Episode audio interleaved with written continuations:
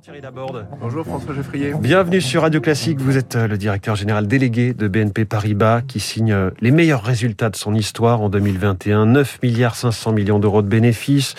On ne parle pas vraiment de chiffre d'affaires hein, dans la banque, mais il y a le produit net bancaire, 46 milliards d'euros. Si on vous avait dit ça euh, il y a un peu moins de deux ans, au moment du confinement de mars 2020, est-ce que vous l'auriez cru?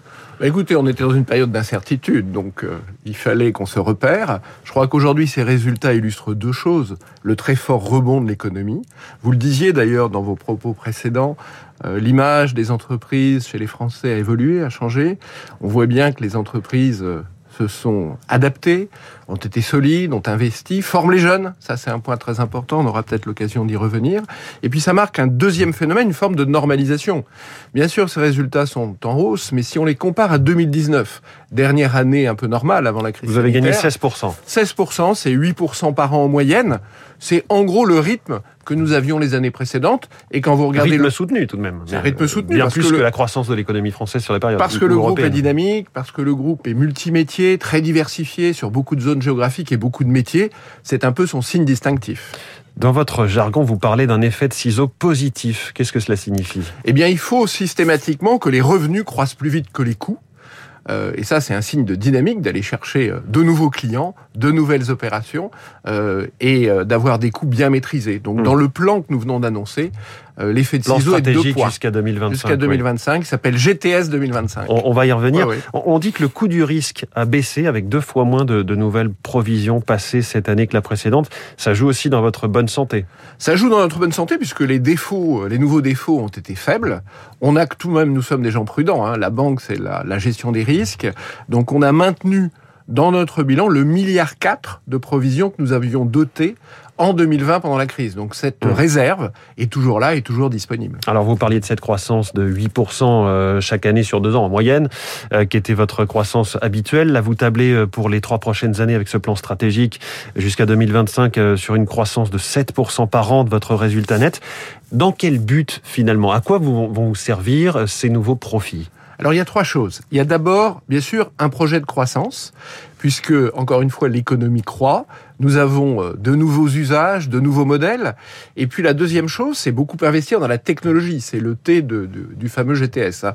après euh, le, G de croissance, de growth en anglais. Puis le troisième élément, c'est la finance durable, la sustainabilité du GTS. Et ça, c'est vraiment la raison d'être, l'objectif de ce plan, c'est de mettre à l'échelle la finance durable. Ça veut dire aider toutes les parties prenantes, les entreprises, les institutionnels, les particuliers, dans leur transition énergétique. Vous savez qu'on a cet objectif d'être net zéro carbone en 2050, et ça demande énormément de financement la finance durable qui est au cœur des sujets en ce moment. Tout le monde veut investir dans la finance durable et en même temps, beaucoup aussi des régulateurs alertent sur les risques de greenwashing, d'éco-blanchiment. En gros, il y a une petite étiquette verte, mais finalement, derrière, on ne sait pas très bien où va concrètement ce, cet investissement. Alors, ce qui est très important, c'est que le politique décide. Ça a été fait au niveau européen, puisque la Commission européenne a publié sa taxonomie. C'est un point très, très important. Et ensuite, les régulateurs vont surveiller, c'est le rôle d'un régulateur, qu'il n'y a justement pas de greenwashing. Et pour pour nous, ce qui est très important, c'est mobiliser toutes les énergies du groupe, toutes les équipes du groupe, que d'ailleurs je, félicite et je remercie à cette occasion, pour mobiliser de l'ordre de 350 milliards de financement, de levée de capital, de levée sur les marchés obligataires pour financer cette transition, et 300 milliards d'épargne responsable pour flécher cette épargne vers des projets finançant la transition. Quand dans votre plan de croissance, il y a ce pilier, l'un des trois piliers qui est la technologie, concrètement, c'est quoi? C'est l'innovation, c'est la cybersécurité? À quoi il faut s'attendre? C'est la protection d'abord, vous l'avez dit, hein. protéger nos clients contre euh, de leurs données, bien protéger leurs données. Il faut savoir que les clients ont confiance dans les banques. Euh, la banque, c'est un partenaire de confiance, c'est un intermédiaire de confiance. D'ailleurs, la dernière enquête IFOP le montre bien. La confiance des Français a encore cru dans les banques sur la protection de leurs données. Protection contre la fraude, puisque le monde est de plus en plus digitalisé, donc de plus en plus dangereux. Mmh. On a des fraudeurs à chaque carrefour, donc la cyberfraude, c'est un enjeu important. Et puis bien sûr, euh, améliorer l'efficacité opérationnelle. Le fameux effet de ciseau, ça repose sur des investissements technologiques.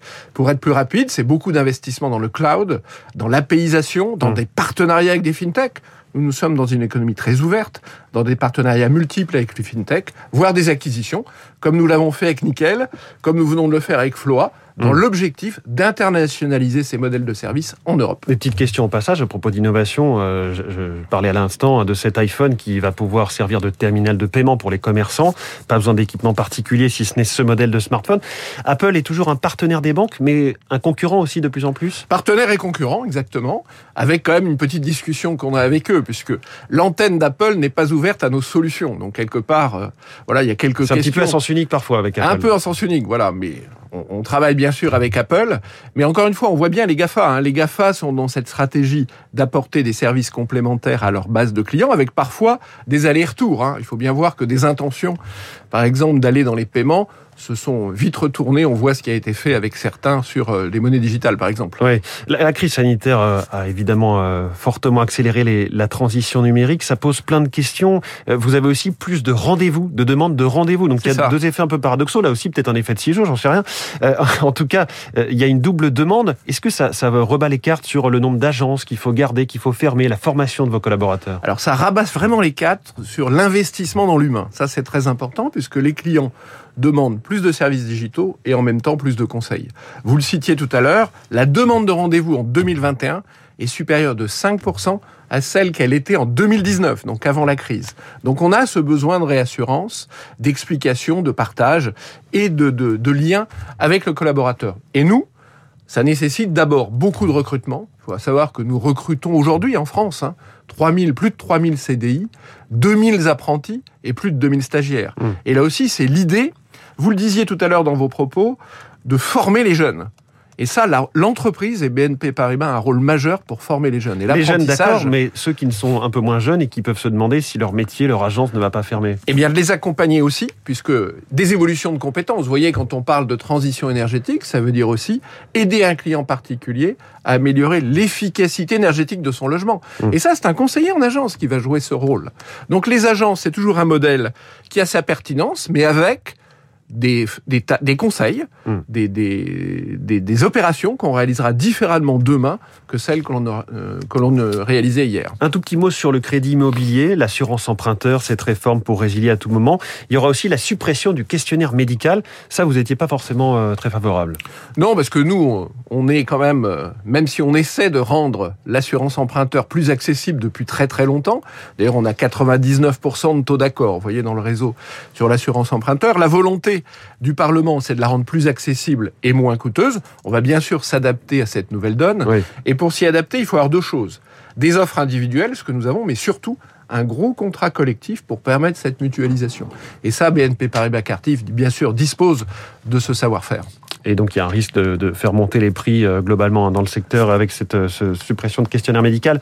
Merci beaucoup Thierry Laborde. Merci François. Directeur général délégué de BNP Paribas, invité du Focus Echo de Radio Classique. Il est 6h54. C'est plus de 70% de la surface de la Terre. État de santé de